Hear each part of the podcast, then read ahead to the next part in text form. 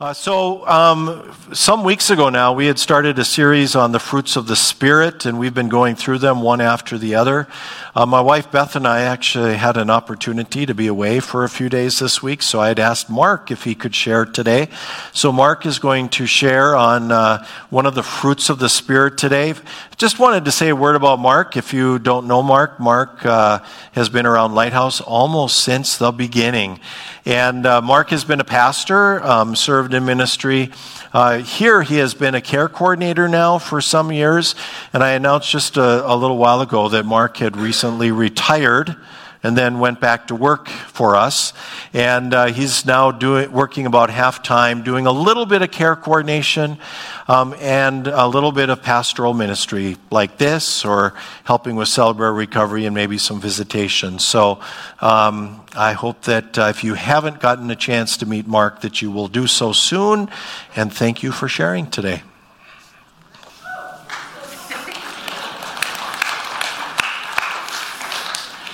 Hello, neighbors. Huh? No, I didn't bring my shoes today. Um, how many of you remember Mister Rogers? All right. There's some of us that, um, you know, weren't quite that old. I remember watching Mister Rogers with my kids. Um, always found him to be rather a, an interesting guy, uh, a little different, but probably the kindest person, you know, that I ever uh, saw. You know, just not a mean bone in his body. Um, and so we're going to talk about kindness today.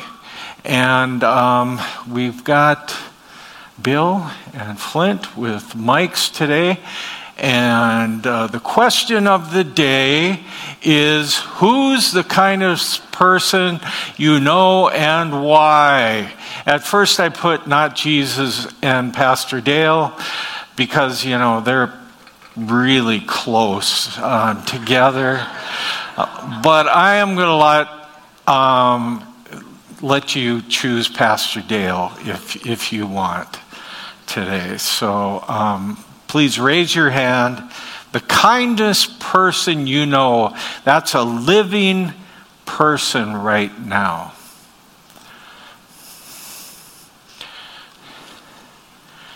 Yes, get ready to raise those hands. Yeah, I have a best friend, and she has got me through a whole lot. She brought me here to where God is love, and it's made the biggest, most tremendous change in my whole lifestyle.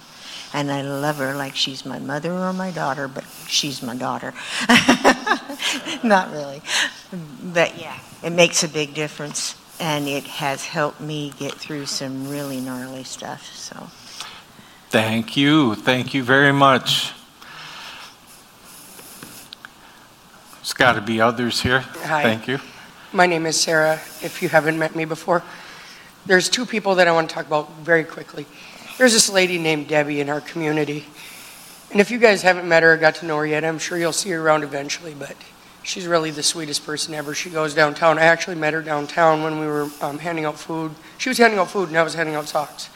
And um, we've converged together since and kind of worked together downtown and helped people. But anyways... Um, she's a very sweet lady, and uh, she inspires me. And of course, my, my landlord, Kathy, too, she's inspirational. I don't know how people can overcome such great things and be as kind as they are. So those two people are really inspiring to me, and I hope I hope to live in their honor and be as good as them. Thank you so much. Thank you. Thank you. Right down front here. Flint. The kindest person I know is my grandma, and it's because she's always there for any of her grandkids that need her. Thank you. Couple more.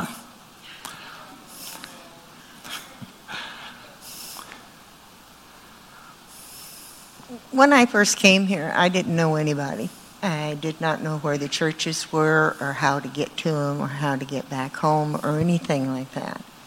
And my friend, bless her heart, uh, she took me in with her own family to some extent, and she has helped me realize that if I had not come here, I would have missed what the Lord wanted from me from the very beginning, because it was very obvious what the people who are here know how to praise God. And it's such a blessing, I can't tell you. It's just too much, and I ain't going to cry, so.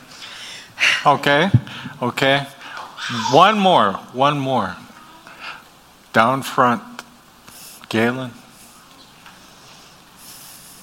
Hello, uh, my name's Galen, and uh, there's many people in this church that I could acknowledge, but I want to point out one person, um, and that'll be Ross.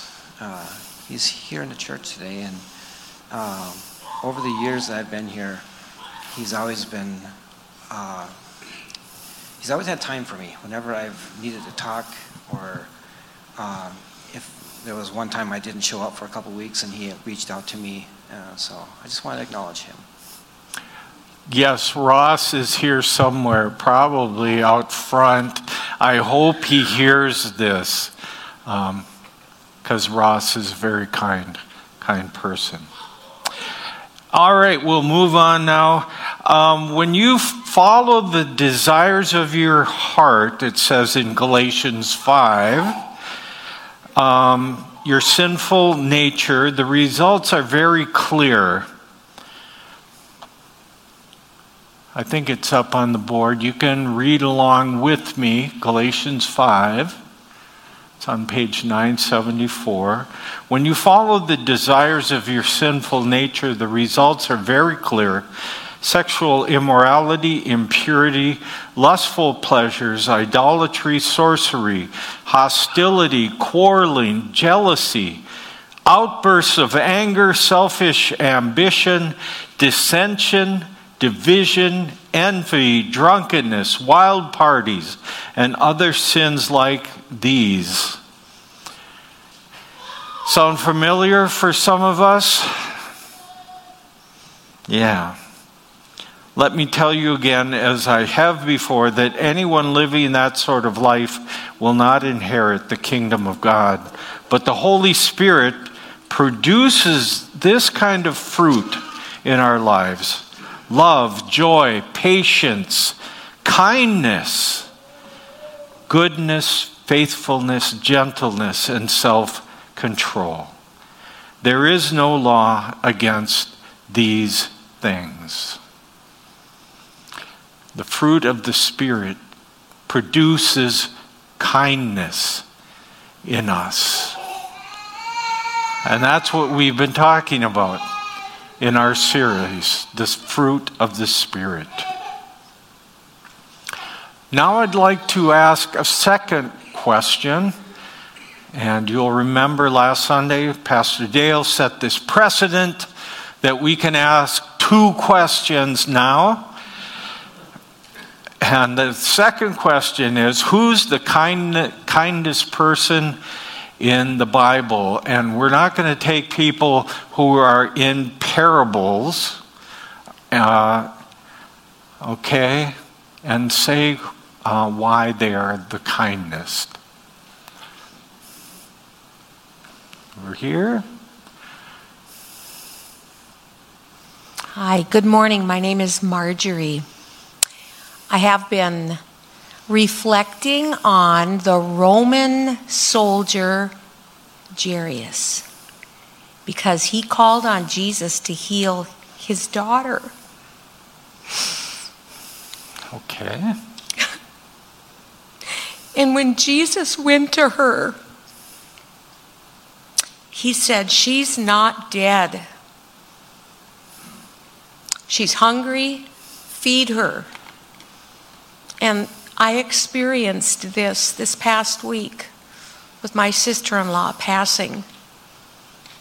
And after I gave her something to eat, Jairus came to mind.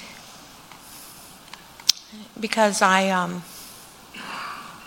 I told my sister-in-law, Rose, who I wasn't sure what her relationship was with Christ. I said, Jesus visited you today. And even though for a long time she, her eyes were dull, my brother told me, all she could do was say, help me, help, help me. She looked up at me with those bright eyes, a huge smile, and said, he did, like an innocent child. And a few days later, she passed away. So to me, Jairus was the kindest person because he asked the kindest person to come and visit his daughter. And that's okay. Why. Thank you. In the back. Kindest person in the Bible. One of the people I think of when I think of the kindest people in the Bible, other than Jesus, um, is Abigail from the Old Testament. Uh, she's the one that her husband rejected David, helping him out with his fighting men, and he David was going to come and kill everybody in her camp and everything. And she out of the, she saved her entire clan by making all this bread and getting everything together and taking it to David. And she ended up being his wife later on. Hmm, okay. I had forgotten that story. Couple more.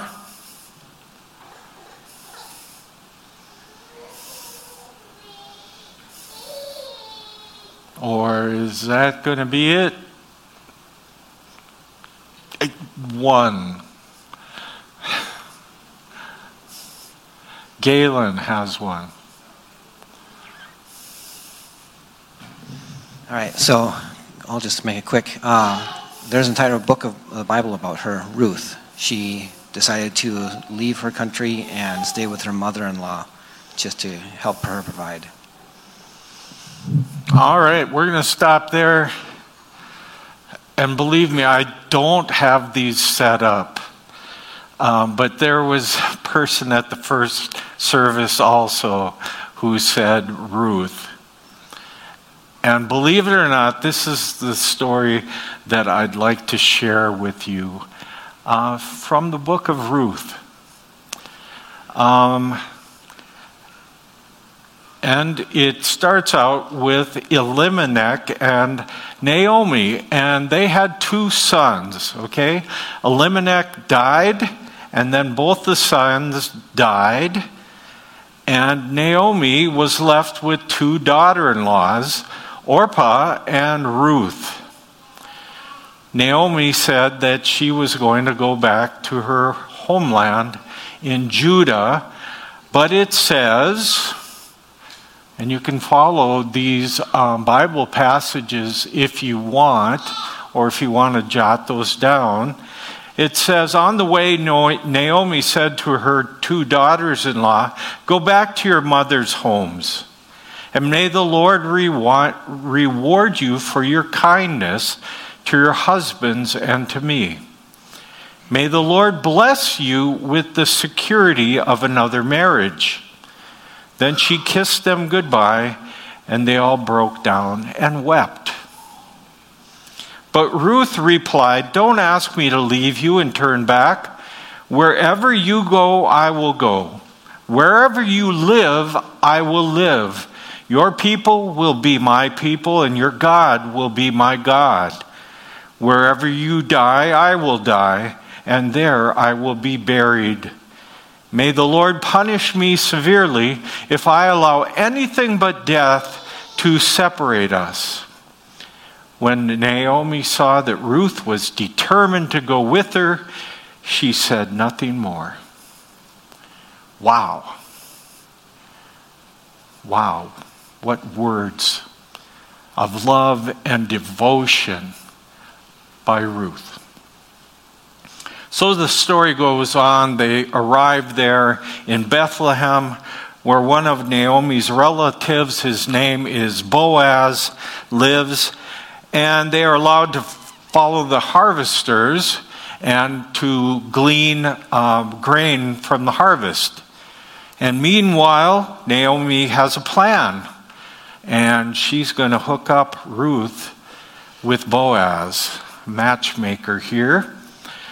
Uh, Ruth is kind of uh, falling for Boaz at this point also. And why, you might ask?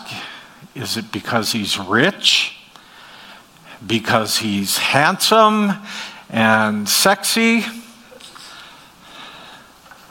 The story continues. So Ruth told her mother-in-law about the man in whose field she had worked, and she said, "The man I worked for today is named Boaz. May the Lord bless him," Naomi told her daughter-in-law.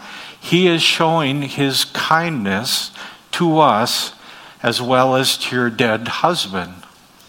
That man is one of our closest relatives, one of our family redeemers." So, Boaz is doing it out of kindness. And Ruth is accepting that kindness. Not for money, not for good looks, um, not for anything else, but because Boaz is a family redeemer. That is his position, and he's going to f- fulfill the obligation to marry Ruth. Kindness. Boaz is a lot older than Ruth, but it's his kindness, the unmerited favor towards others. Remember that. Kindness is the unmerited favor towards others, offered with pure and generous motives. Pure motives. Not to get anything back. You know? And as Christians, we believe that kindness is the fruit of the Holy Spirit, and it's freely given to all who will accept that gift. And it produces incredible results. And Ruth and Boaz went on to have a son, it says, named Obed. And Obed was the grandfather of King David. Anybody know of someone uh, very important in the lineage of David who also came from Bethlehem? Sound familiar? It's Jesus in the family line. So very important what happened in that story of Ruth.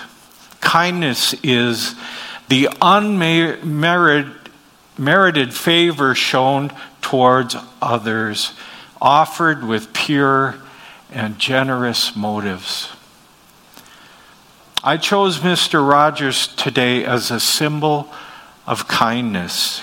His puppet, puppet, puppets were uh, a little creepy to me. um, Lady Elaine, you remember her? Oh, gosh. I had nightmares about her.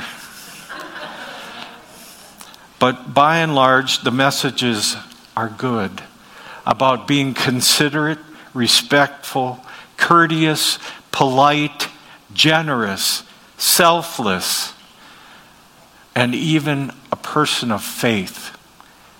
Because as you may know, Mister Rogers was a Presbyterian minister. I think it's uh, so interesting that when he comes into the house, he takes off his jacket, he puts on his sweater, and he changes his shoes. And when he leaves, he does just the opposite. And I always wondered, what does that mean? What's the symbolism behind that? And as I thought about it this week, I thought perhaps it's a symbol of the change um, from the land of reality to the land of make-believe.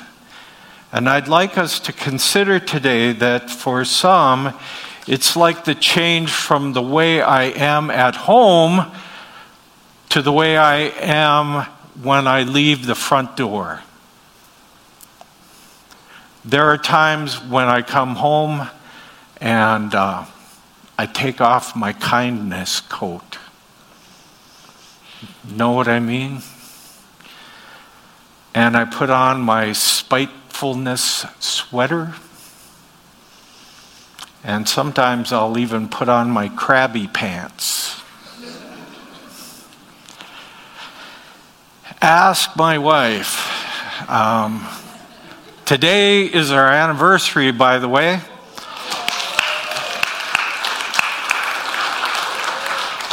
How many years has it been?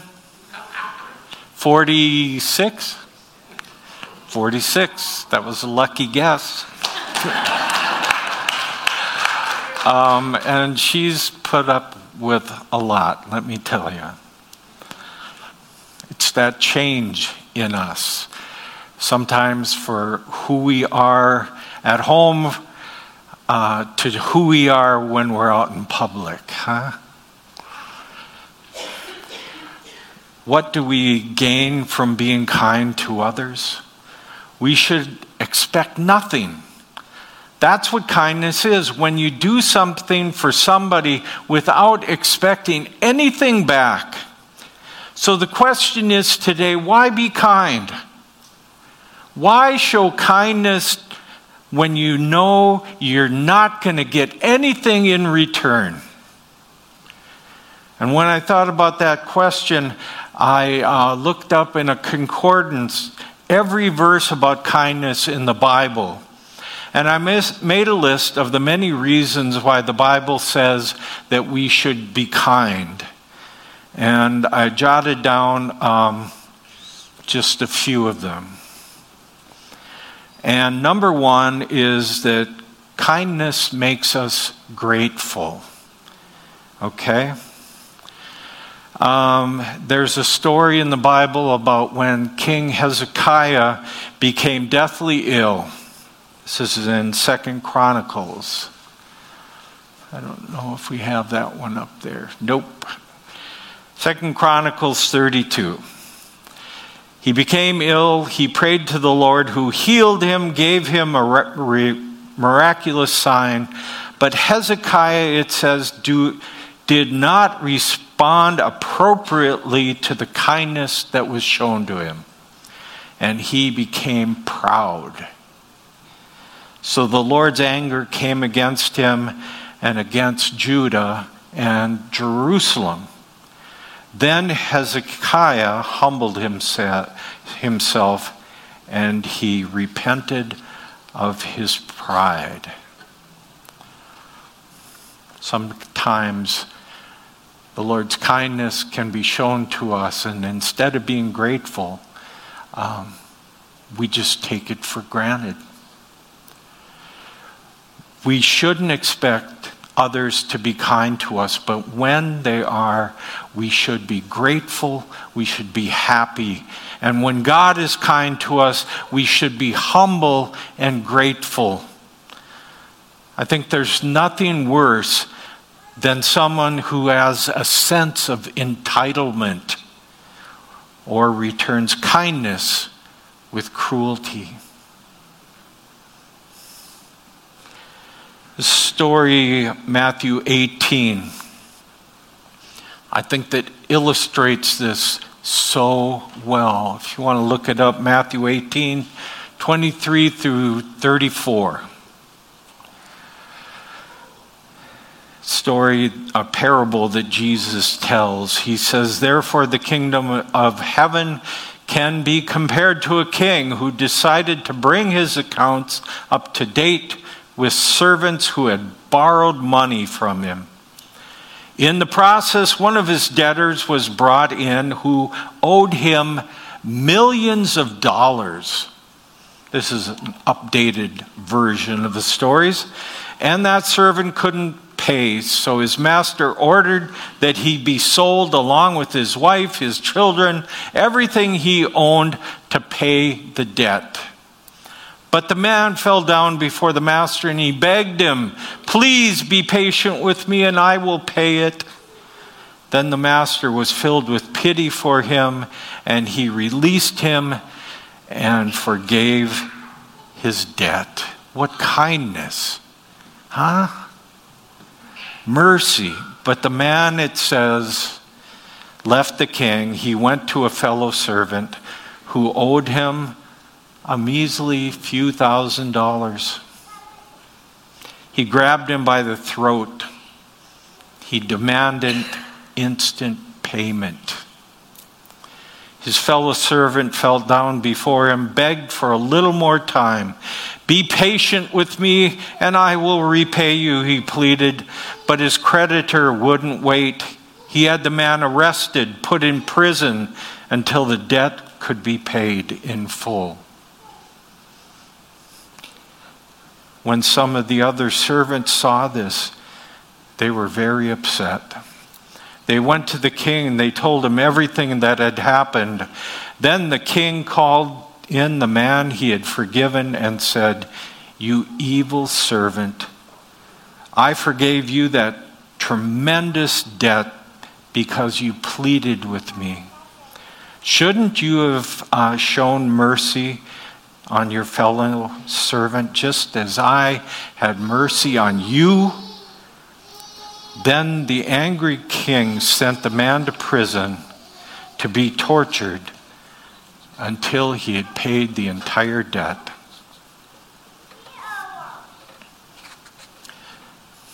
Kindness comes back around. Next, kindness even makes you beautiful. Did you know that? Kindness makes you beautiful. Proverbs nineteen twenty-two says, "Kindness makes a man attractive." It's in the Bible. And Colossians three twelve says, "Since God chose you to be the holy people he loves, you must clothe yourselves with tender-hearted mercy, kindness, humility, gentleness, and patience." You put on your kindness sweater. That makes you beautiful. When we put on all of these character traits, we look nice. I want to borrow a phrase from Rick Warren. He's the pastor at Saddleback Church, one of my favorite writers. And he says, "We spend more time these days trying to look nice than trying to be nice." Hmm? It's true. Oftentimes we don't let people see our sinful, rude, unkind sides by showing a pretty outside. Next, kindness makes other people want to be kind to you. We live in this counterculture world where being kind can be looked upon as weak, old-fashioned, and foolish. Because, you know, it's a dog-eat-dog world out there. Only the strong survive. You've got to step on others to get ahead. And I wonder sometimes, do we even teach our kids to be respectful, polite, modest? Again, borrowing a phrase from Rick Warren, are we just kind to our kind when we should be kind to all kinds?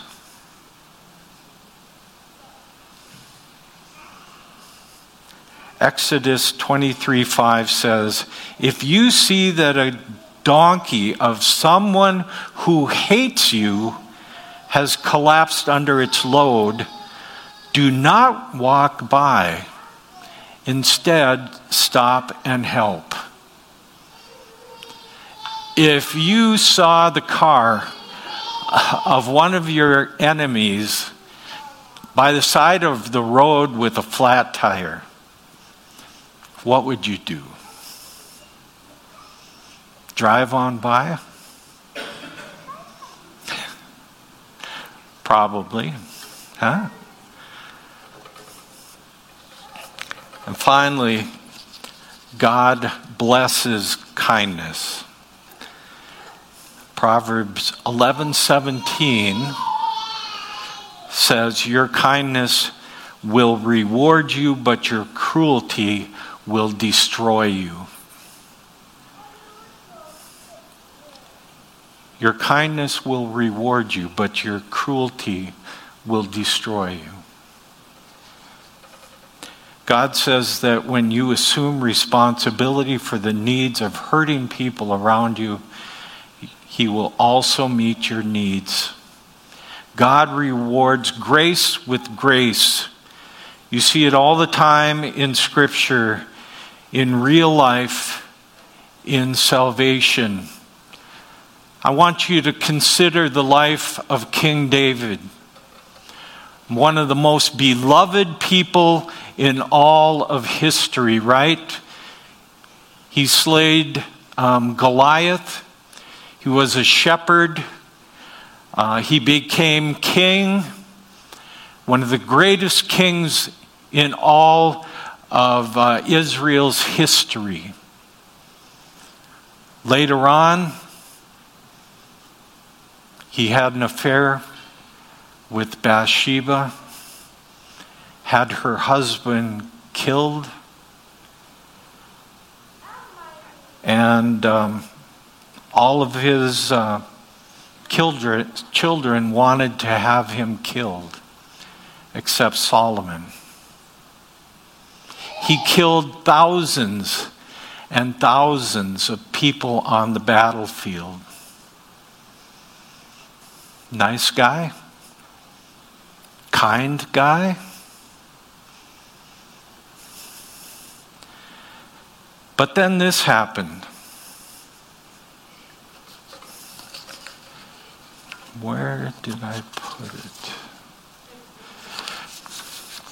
Second Samuel nine, one through eight says that after King Saul died, David's mortal enemy, David asked if uh, any of Saul's children were still alive. He was told that only one, Mephibosheth, try saying that. Look it up and try saying that. Mephibosheth was still alive. Mephibosheth was crippled in both legs, and David had him summoned to the palace. And Mephibosheth was terrified. Wouldn't you be? Last descendant of Saul. David hated Saul.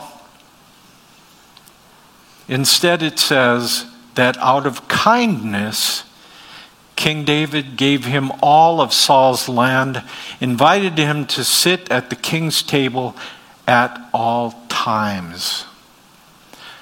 The word kindness is used four times in this passage. And it goes to show that even the most sinful of us, like David, are saved by the Lord to show kindness and grace to other people. All of us, every one of us, can turn around our lives. And many of us here have done that. Through the grace of God, through the death and resurrection of our Lord Jesus Christ. Salvation was God's work. Salvation was God's plan. Out of kindness, He saved us. He saved us to go and by kindness tell the gospel of Jesus Christ to others. Think about what you've done. Think about what you deserve. and give thanks to the Lord for the assurance of eternal life that we have through the life, death, and resurrection of Jesus Christ.